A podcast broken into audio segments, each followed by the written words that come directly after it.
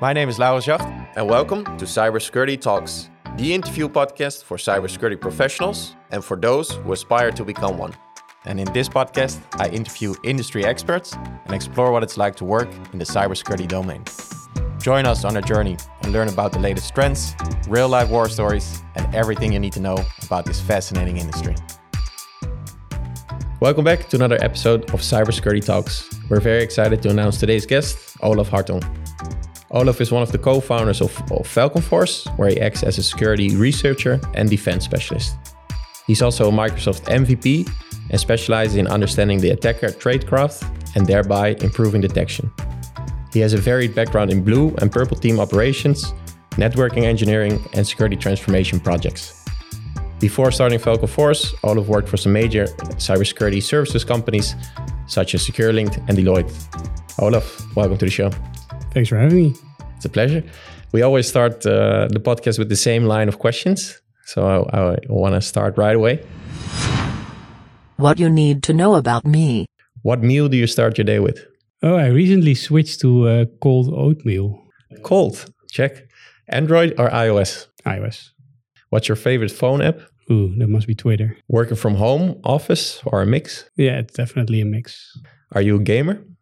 Yeah, sometimes. Yeah, I have my stints. What do you like to play? Um, still currently uh, Horizon and then the Forbidden West version. It's a really great game. Nice.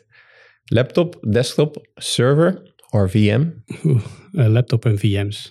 What's a guilty pleasure of yours? I don't know. Yeah, still photography though. It's not really naughty, but it's still my passion. Could be, could be. yeah, it could be definitely. Cloud or on-prem? Um, cloud. First word that comes to mind when I say cybersecurity? Big. And your password is? I don't know. Well trained out. Welcome to the show. This is a public service announcement. Do you want to work with the next generation of cybersecurity professionals? Or do you want to start a career in cybersecurity yourself? Then join us, because we're on a mission to close the cybersecurity talent gap. We started a new educational company called The Guardianship. Here we train digital talent to become the next generation of cybersecurity professionals. For more information, go to theguardianship.nl. That is theguardianship.nl. Now let's get back to the episode. The beginnings. I would like to start a bit at the beginning because I was triggered. It seemed like you're a bit of a, a daredevil or a risk taker, also with the, leaving the big four and, and, starting your your own business. But I think early in your career, uh, career, if I heard correctly, you also have a steady job at the, the NOS. It's uh, the, the Dutch broadcaster, but you decide to sort of sell your house and pick up on a new study, something completely different. What what was that like? Yeah, and how my did parents your... didn't like that. No, I, I can imagine.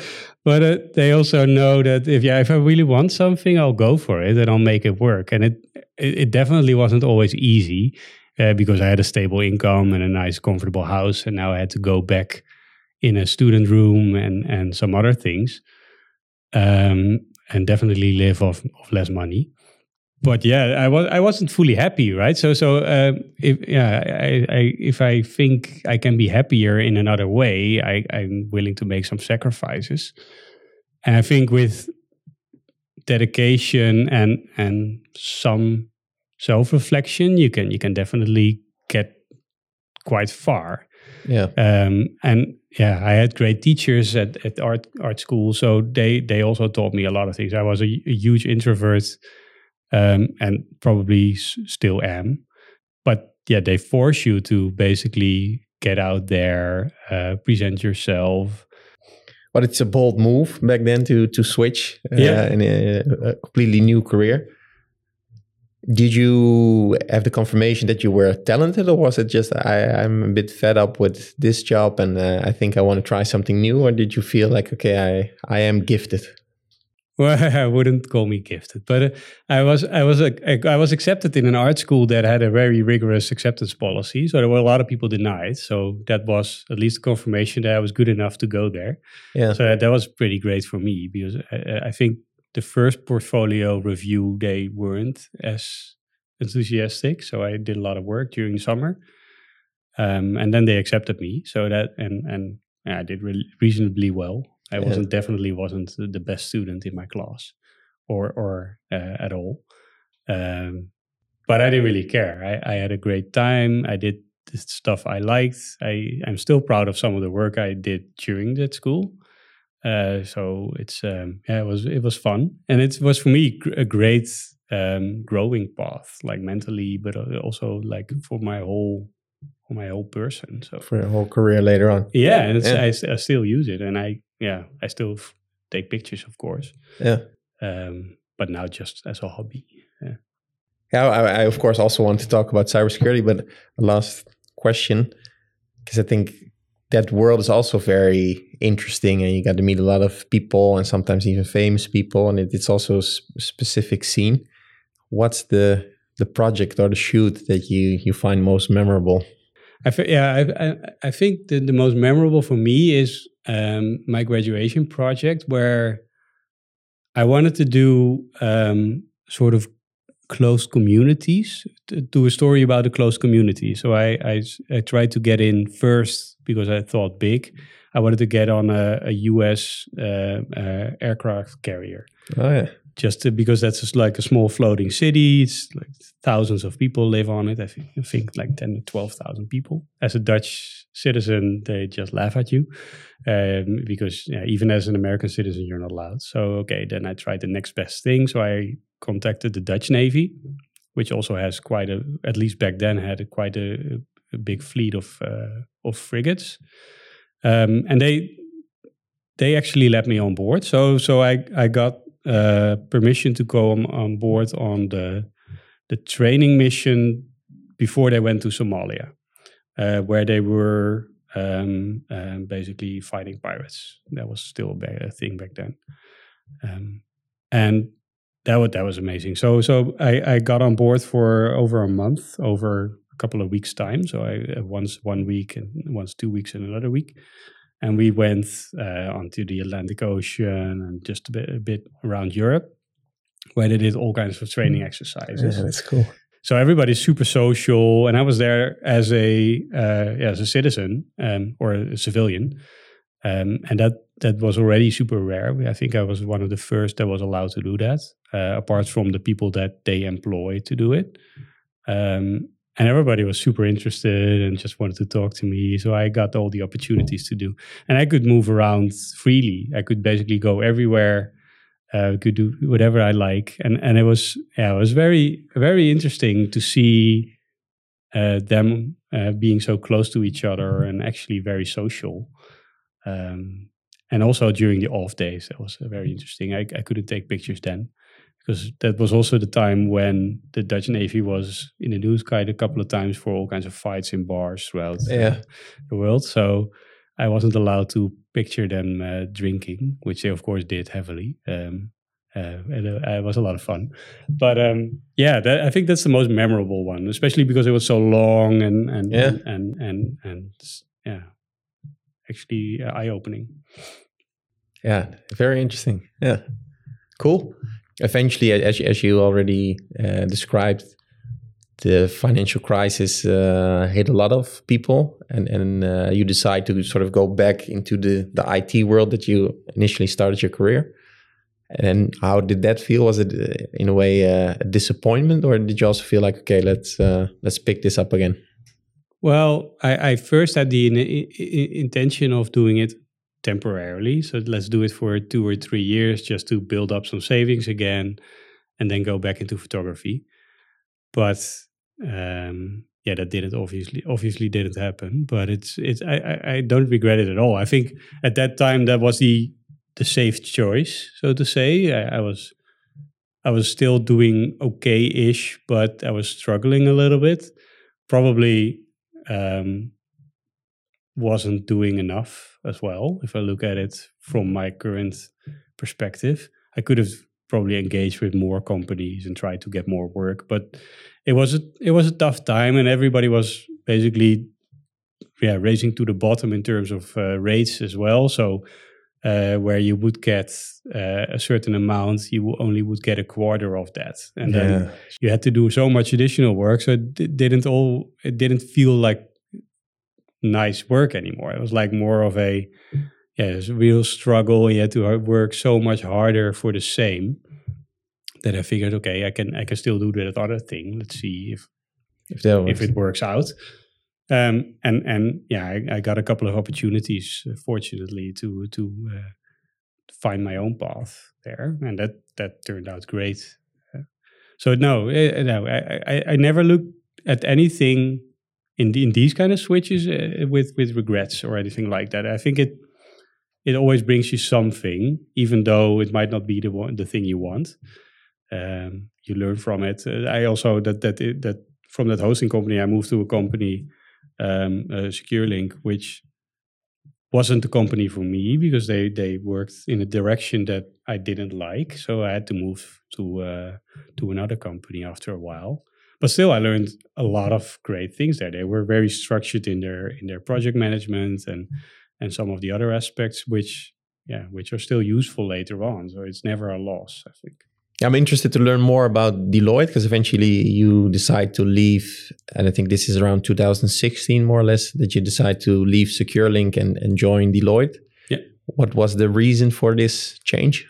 Well, I think the primary reason for me was that that, that uh, um, Deloitte was focusing on a broader perspective, the whole cybersecurity field, and they portray themselves as, as quite mature in that. Um, um, so I was, yeah, that was appealing to me. I wanted to grow a little bit, um, and I didn't feel at the current job I had that I had that same opportunity. So. I reached out to to Deloitte uh, recruitment and basically checked, um, yeah, if they would have me, um, and they did. So that was great, and I, I yeah I started working there uh, in their uh, first in their internal or in their SOC. So they have a managed SOC service, uh, security operations center, where they monitor this, yeah basically the, their clients. Um, and at first, I, I started working on that on that team, and then later on, I, I broadened uh, internally to to other uh, aspects in more advisory roles, incident response, threat hunting, these kind of things. And that's that's also why I moved there, is because it's such a big firm. There's there's more opportunities there to grow and to diversify to find your sweet spot, basically. Yeah. Um, yeah, and I did yeah I did that for a couple of years, uh, and then after a while uh, it started itching a little bit again that working at a, gr- a big firm has a lot of opportunities and a lot of advantages, but also some disadvantages because usually a lot of things are determined or organically grown in a certain way. Um, and I, yeah, I used to be self-employed for quite a long time as a photographer, so I knew how it was also from the other side to basically choose your own direction, Yeah. basically determine who you work for, who you don't work for, what kind of work you do. And these kind of things, plus um, as a senior manager within Deloitte, there, there, uh, I also had less opportunities to go hands on um, because of all kinds of reasons.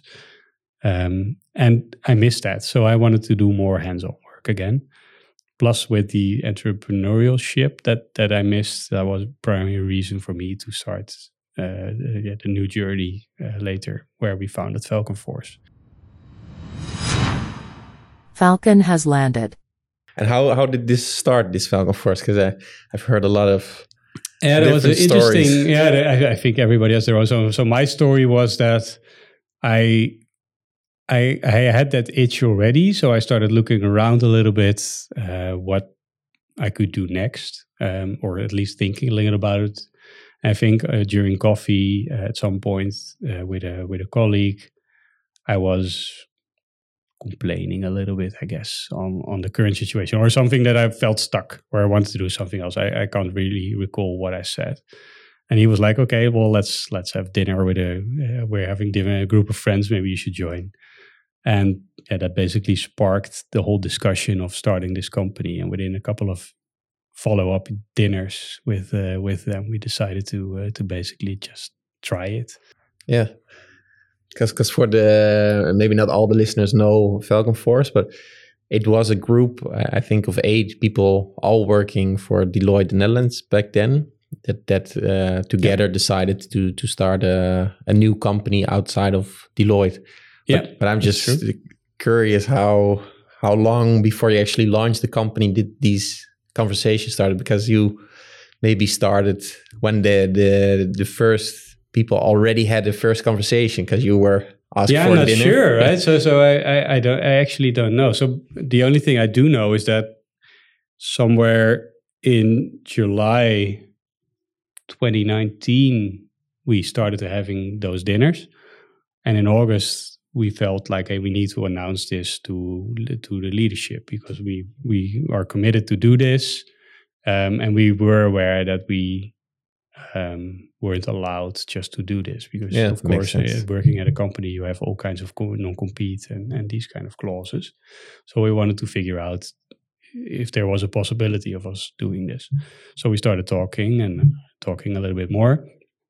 And um, after a while we uh, we we came to a really nice uh, conclusion uh, and they yeah they they they handled it great that's Yeah. the only thing i can say it's uh, it's very professionally done But I'm curious, how, how did you feel after the the first dinner? So you invited, and then yeah, you see some other super folks. excited, of course. It's Yeah. like, uh, hey, But all, all like-minded people, all the people I respected and looked up to and wanted to work with and worked with quite uh, quite regularly. So It was like a warm bath. like, yeah, it was a very natural fit. And and to this day, everybody has their own little niche within the company. So we we complement each other in in a lot of aspects. So there's one that's really good at finance, and he also likes doing it. Uh, there's another one that's really good at project management. I like to do uh, a lot of the the blue stuff and some of the public speaking and some of the other things, blogging. Um, and everybody has their own sweet spot, and and for some reason they all fit together perfectly uh, so far. So yeah, it's uh, yeah, it's been it's been a pleasure so far. It's a lot of fun. yeah. But it's nice that that combines then sort of the, the cybersecurity field that you really like and the entrepreneurship again that that, is brought together. But for Deloitte, it must have been tough that that uh, like eight sort of the, the dream team, the, the solid, also very senior people, all of a sudden hand in sort of a notice and not just a notice, but also say, okay, we're uh, we're starting a perhaps competing firm. Yeah, I don't think they were super happy about it, and I can and and nor would I be.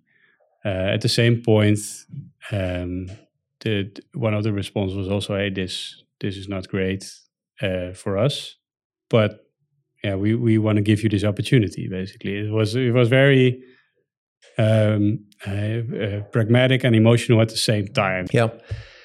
No, but very cool that you guys uh, decided to to uh, take the leap of faith. Uh, why did you call it Falcon Force? Yeah, the question a couple of weeks ago. I, it, it was a probably the lengthiest discussion we had, where we had like lists of names and voting systems, and I think we ended up first with another name that I can't recall, but nobody was really psyched about it. And then all of a sudden, during one of the phone calls we had, somebody blurted this out, and everyone was like, "Yeah, this is it." It was like it was very random. Um, um, I think we had something with force in our names before in the selection list, and then somebody came up with Falcon Force, uh, and that immediately uh, resonated with everybody. So that was it. It was a very. It's it's yeah. We wanted something short, sort of powerful, but not necessarily related to cyber. Um, so yeah, that's why we came up with this. Uh, yeah, I feel that a lot of cybersecurity companies use something with an animal. Yeah, there's a lot of birds. It turns Yeah, out, and Um, there's a fox somewhere, and yeah, that too. Yeah, yeah. Yeah. It's it's for some reason. it's a- mythical beings always. I guess. Yeah. Yeah. And something just popped into my mind because if you're with eight, the, the founding fathers, um, is it difficult to come to an agreement? No, f- funnily, no. Uh, there's there's there's so far at least uh, there's there's uh, been consensus over everything. Usually very quick. Um, sometimes we have an evening of a discussion, but most of the time it's it's it's actually yeah it's it's super simple. Um, if Yeah. somebody comes up with a good idea and can verbalize it well, uh, we all respect each other to probably assume that it's correct. And if not, somebody does the due diligence.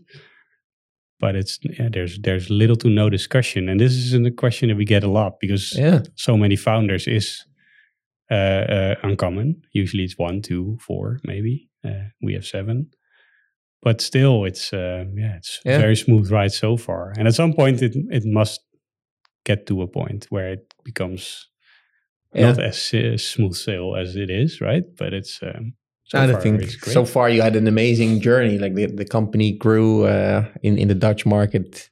Basically, every security professional has has heard of you. So so things That seem would to be be great. going very well, and then it's also easier to make decision because there's not that one of you is the, the CEO or has a bigger voting right or bigger portion No, of there's, shares. there's three guys that do the, the daily operation, so they are the board. Um, but every every every major decision has to go through all of us. So Yeah. uh, they uh, of course can can do a lot of things freely uh, with the with the three of them. Um, but the rest now there's no no formal CEO yet, no CTO, no nothing. Mm. We're equal from that perspective. And what was the the business plan when you guys started? I'll probably butcher this if the people listen to it. Sorry, guys. but um, I, I think I think our our primary business plan was that we wanted to do projects that basically got our our fires burning internally. So what stuff that made us enthusiastic uh, from a technical perspective. So. Uh, all kinds of interesting pen tests, red teams, uh, incident response, uh, blue team engagements, threat hunts, whatever. Um, we want to do fun projects that actually helped people. That was that was the underlying thing. So we can do all kinds of projects but we we want to contribute something at least to that company but preferably also share that publicly.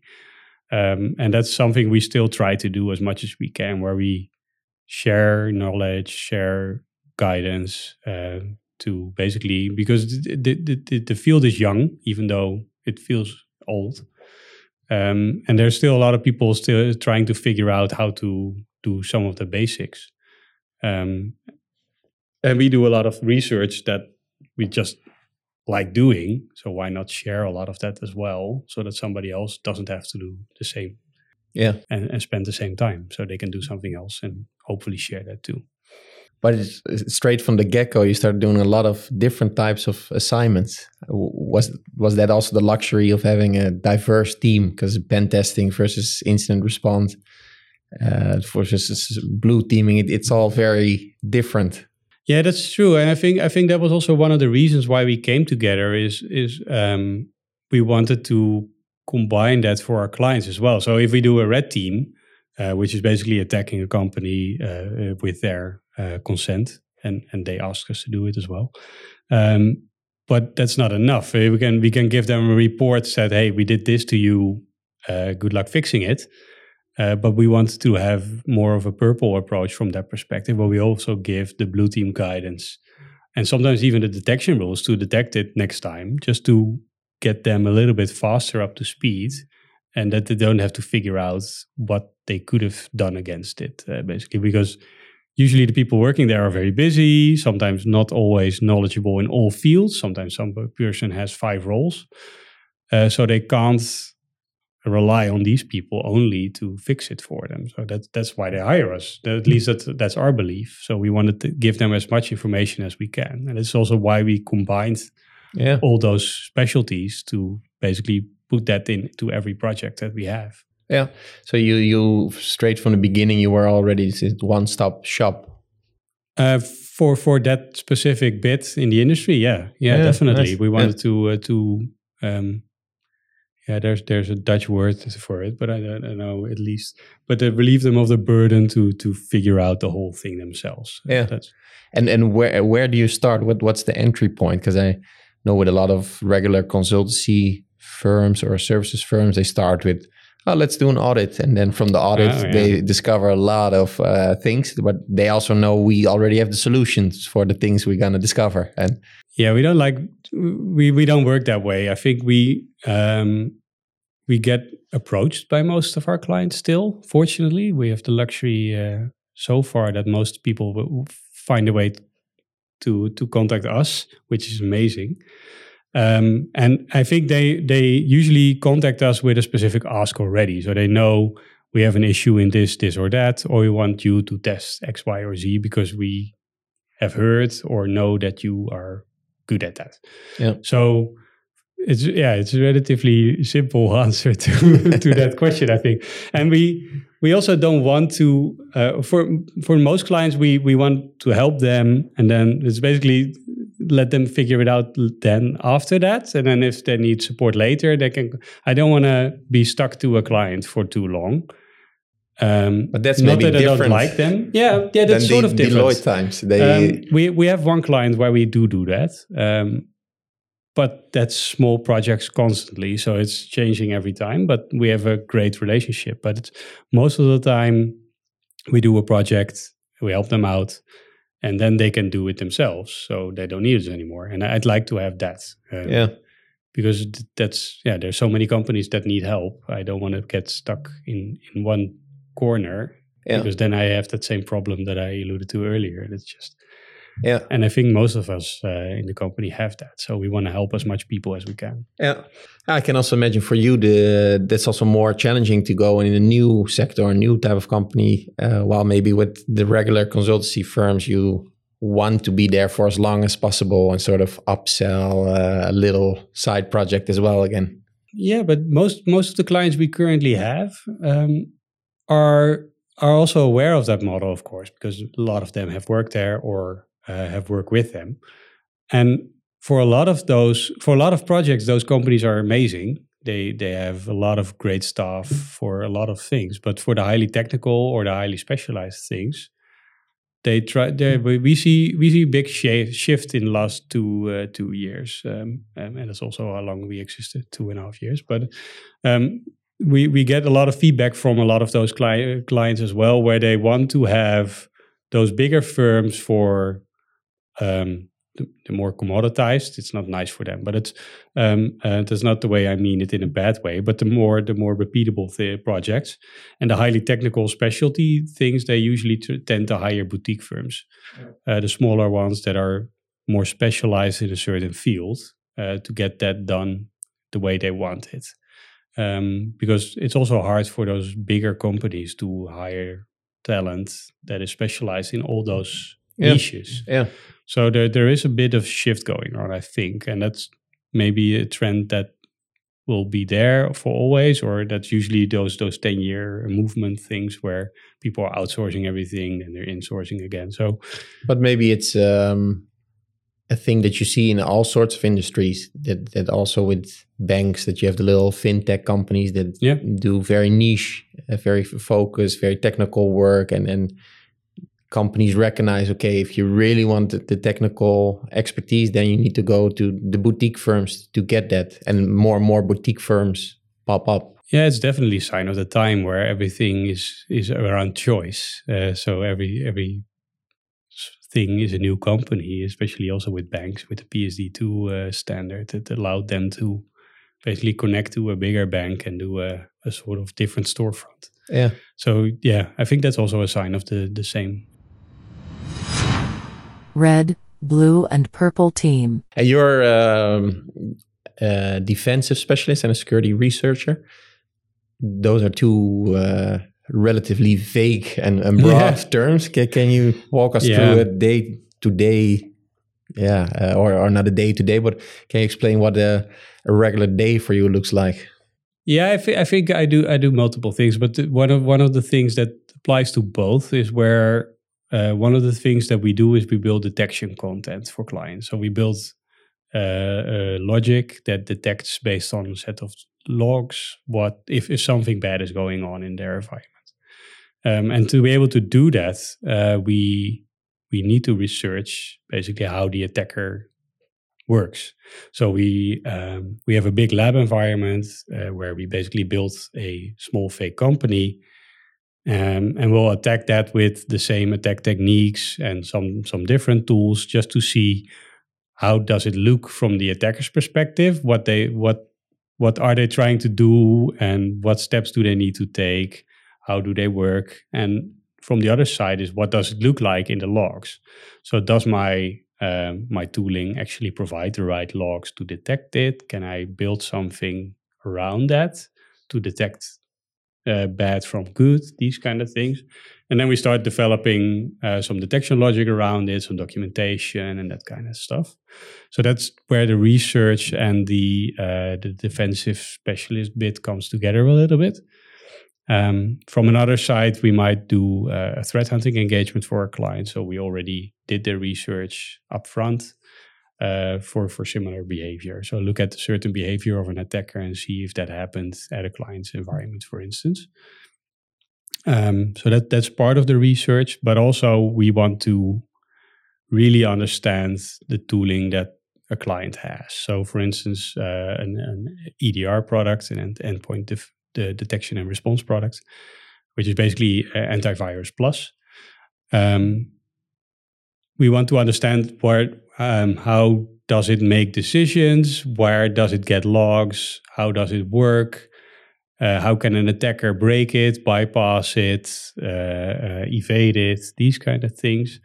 And that takes a lot of time, but by knowing what it's good at and bad at, we can we can help a client better understand. Okay, this is where you're strong. This is why you might need to build something else on top of it, or get next, or accept that you don't have any visibility there. Yeah. So that they at least know uh, where where the gaps are. Yeah. And is the detection that could also be uh, uh, run as a service, but but that's not what you guys uh, want to do. No, no, no. We um, uh, this is what I did in the past with uh, other companies, and this is um, it's it's a very difficult business to be in. It's it's fun, but it's something that that didn't appeal to us. Yeah. We we want to do the research. We want to be more of a knowledge house than than a service provider. Uh, because it's a very different uh, uh, aspect in the business to be in. Um, everybody in our team gets excited about researching, taking apart something, creating something, and then we hand it over to companies that are better suited to uh, to deal with the results of it. Yeah, yeah, I, I, understand sort of the the purple team approach when when you explain yeah, it like this. Yeah, deeply. Yeah, yeah, yeah. That's pretty cool it, it's a lot of fun. I learn every day, um, and it's also fun to see uh, from the other perspective, where a red team, uh, a fully dedicated red teamer now also is building detection rules, which also improves yeah. him again because he now knows basically what generically is visible for a company, and and to make them even better after he exploited that. Uh, so that's fun but also from the other perspective, everybody makes assumptions, right? So I assume all kinds of things about red team work.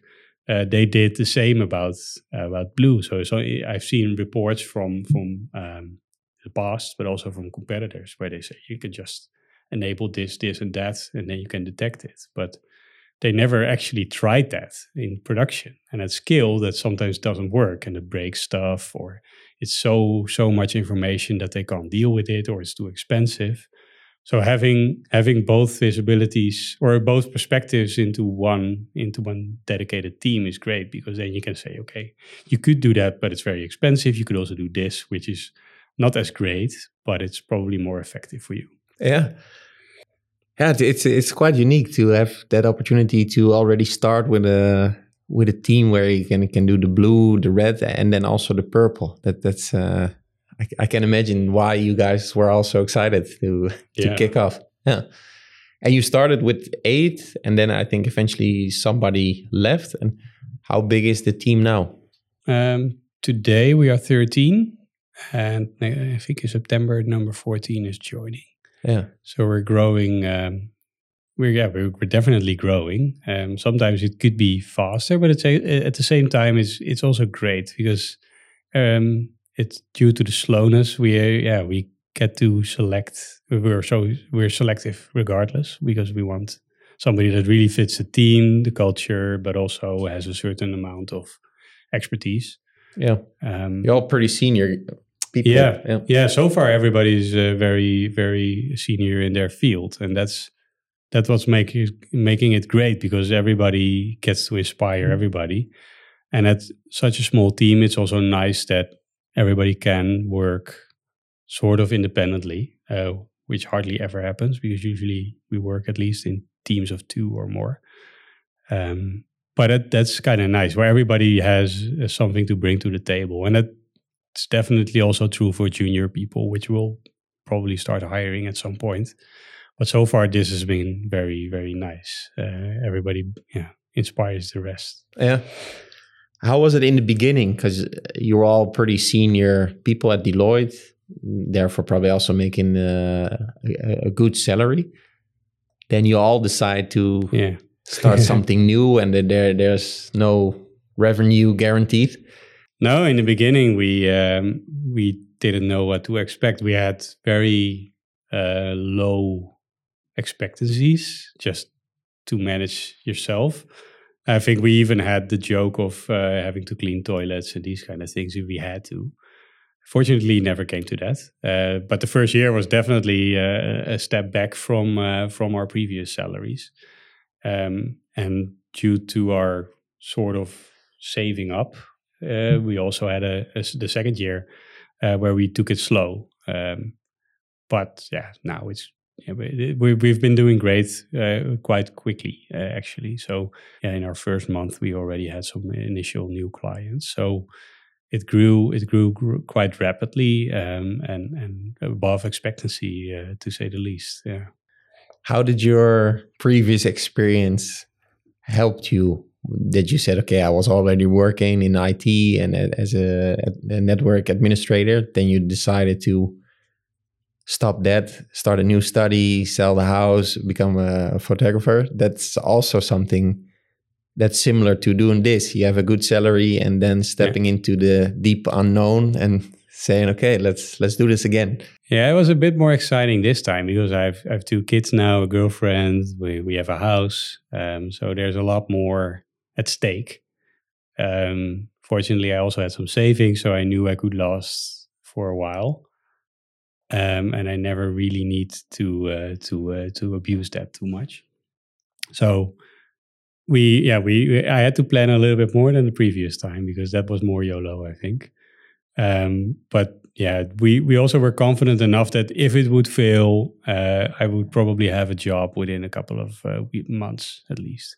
So it it wasn't too big of a gamble. So at worst, I would have lost all my savings uh, and was an experienced richer and, and had a new job somewhere else, or even maybe Deloitte would have taken me back. Um, so that yeah, it wasn't a huge risk. It's so a calculated risk. Yeah, it's a calculated risk. Yeah, the, the worst the worst thing that could have happened is I lost some money uh, and maybe some self respect, but that's uh, that's about it. So yeah, it's uh, it's a. But now you're better off. Uh, I'm, uh, I'm, yeah, I'm definitely uh, in a nice place. Yeah, yeah. doing great work, working with great people, and having all kinds of nice clients. So yeah, no, I'm, I'm very happy uh, for you, and I love the entrepreneurial uh, steps you're you're willing to take at different stages in your life. That's that's pretty cool. Yeah, thank you. And what's next? Now you're with 13. You before you stepped in, you said, "Yeah, we have to say no to clients now, step slowly." Yeah, that, I don't like doing that. Yeah, I always try to squeeze somebody in, but it's at some point, yeah, that if they want to have a big project, they have to wait, and that's something I don't like saying. Um, but it's also, yeah, it's the way it is. It's something we can't do, and I don't want to. I don't want to start mass hiring because we have asks. We want to. We want to keep it at this pace. If we find something or somebody we like and and it's a good fit, then we'll, we'll hire that person. Yeah, but you want to keep that SWAT team mentality there.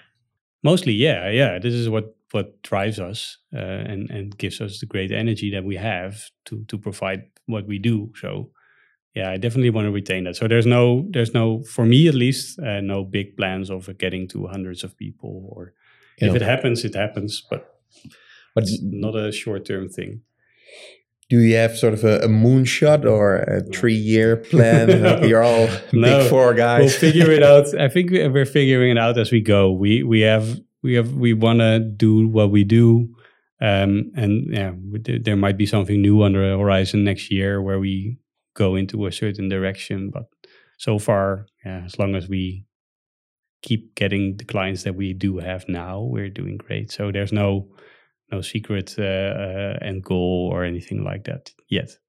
Yet. Yeah. Yeah, it might come up, but so far it's um, I, I I'm very bad at uh, at, at planning far ahead. Uh, uh, as also learned from my sort of going all over, uh, I, I kind of like just being where I am. Now you're reached a point that you're considered maybe a veteran in the industry. As you've you've, Yeah. you've been around, you've been at multiple companies, seen a lot of clients. What keeps you up at night? So, so what are the, some of the concerns in the cybersecurity world? I, thi- I think there's still quite a lot of companies that don't have a realistic self-image there, where they think they're doing great, but they probably aren't, and that's and that's a concerning thing because there's the the, the, the amount of education is is growing rapidly, but there's a lot of people working in the industry that have to uh, basically did everything as they assumed would be the best thing to do. Um, and since nothing bad has happened, they also get a sort of false sense of confidence where they think, "Hey, I'm doing great because we're doing great," uh, but they might have been lucky, right? So that's, I think the the um, the problem there is that that these people also convey that message to management, and they say, "Okay, okay, we're apparently fine. We don't have to invest additionally or." Um, all, all these kind of things, and then they might get hit, and then it's tumbling and everything is falling apart.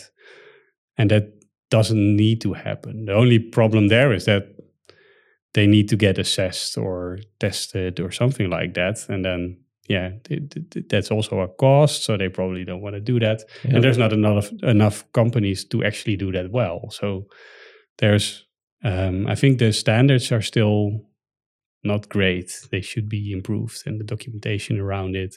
And also, Microsoft, for instance, is still lagging with uh, good standards in terms of hardening and security guidelines. And there, there's a lot of documentation out there, but it's not super easily accessible. I think that's still uh, something we need to improve.